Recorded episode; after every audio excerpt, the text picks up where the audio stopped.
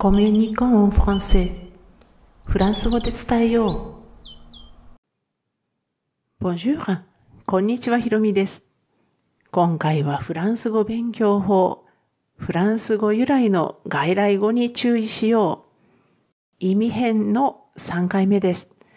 今回は恋愛恋愛関係の言葉を扱います。フランスって言うとね、もう恋愛大国なんて言われちゃうわけですが、まあね、住んでても、この友達がもういろいろやらかしてくれるので、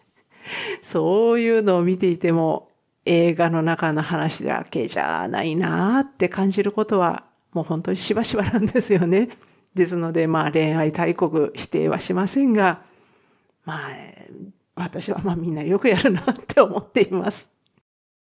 で過去にまあ存在していて現在は使われなくなってしまったフランス語由来の外来語を眺めているとまあまあ恋愛にまつわるものが多いのに気づきました。まあ、これからね挙げる単語は日本ではもう使われなくなったものも多いんですけれどもフランス語ではよく使われています。でそしてあのフランスではそもそも恋愛用語ではないものも含まれていてなんでこれがっていうものも結構あるんですよね。まあ、こうした単語が恋愛用語として日本語に定着ししてしまったっていうのは、まあ、フランスイコール恋愛っていうね、まあ、方程式が存在していたからでしょうかね。ここからは一つずつ見ていきますが、まず全く使われなくなってしまった、まあ、単語の代表格のようなアベックという言葉ですね。この日本語のアベックは、元のフランス語はアベック、アベックです。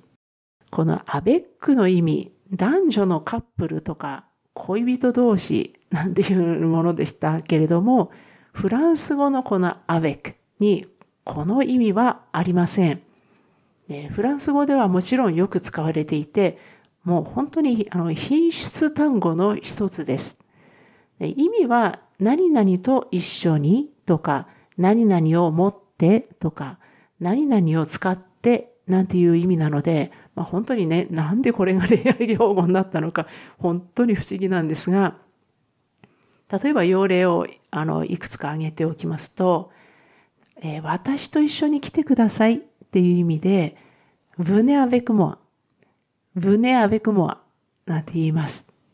このブネの部分が来てください。で、アベクモアで私と一緒にですね。えー、そしてもう一つ、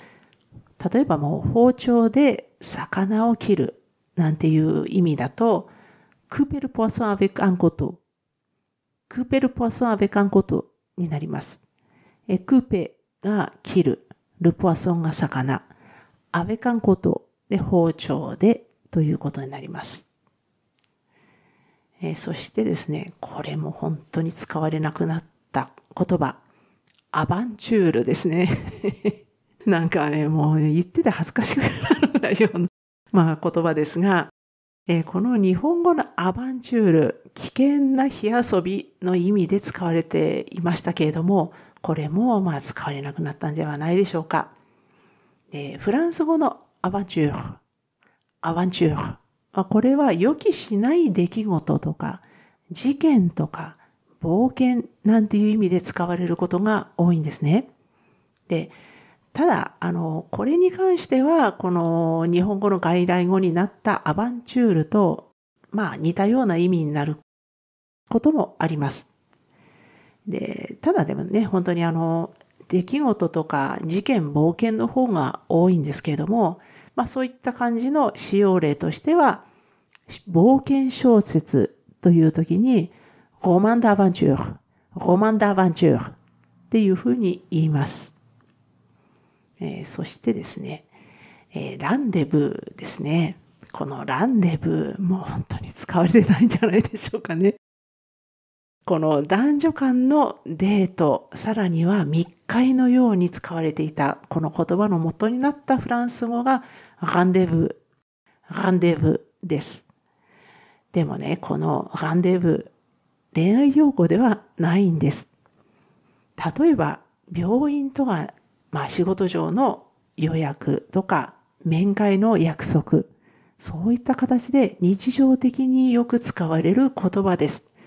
ですので、お医者さんとランデブー、それから美容院のランデブなんて形でね、よく使います。えそして、ロマンという言葉。まあ、これで最後にしますが、このロマンという言葉、漢字にもなってるほど古くから使われているようですけれども、フランス語のロマン、この、えフランス語の、えロマンだと、ロマンですね。このロマンっていうと小説っていう意味です。えー、小説のような信じられない話っていう意味もあるんですけれども、圧倒的に多く使われるのは小説の方です。このエピソードはブロン記事としても投稿しています。いくつもあの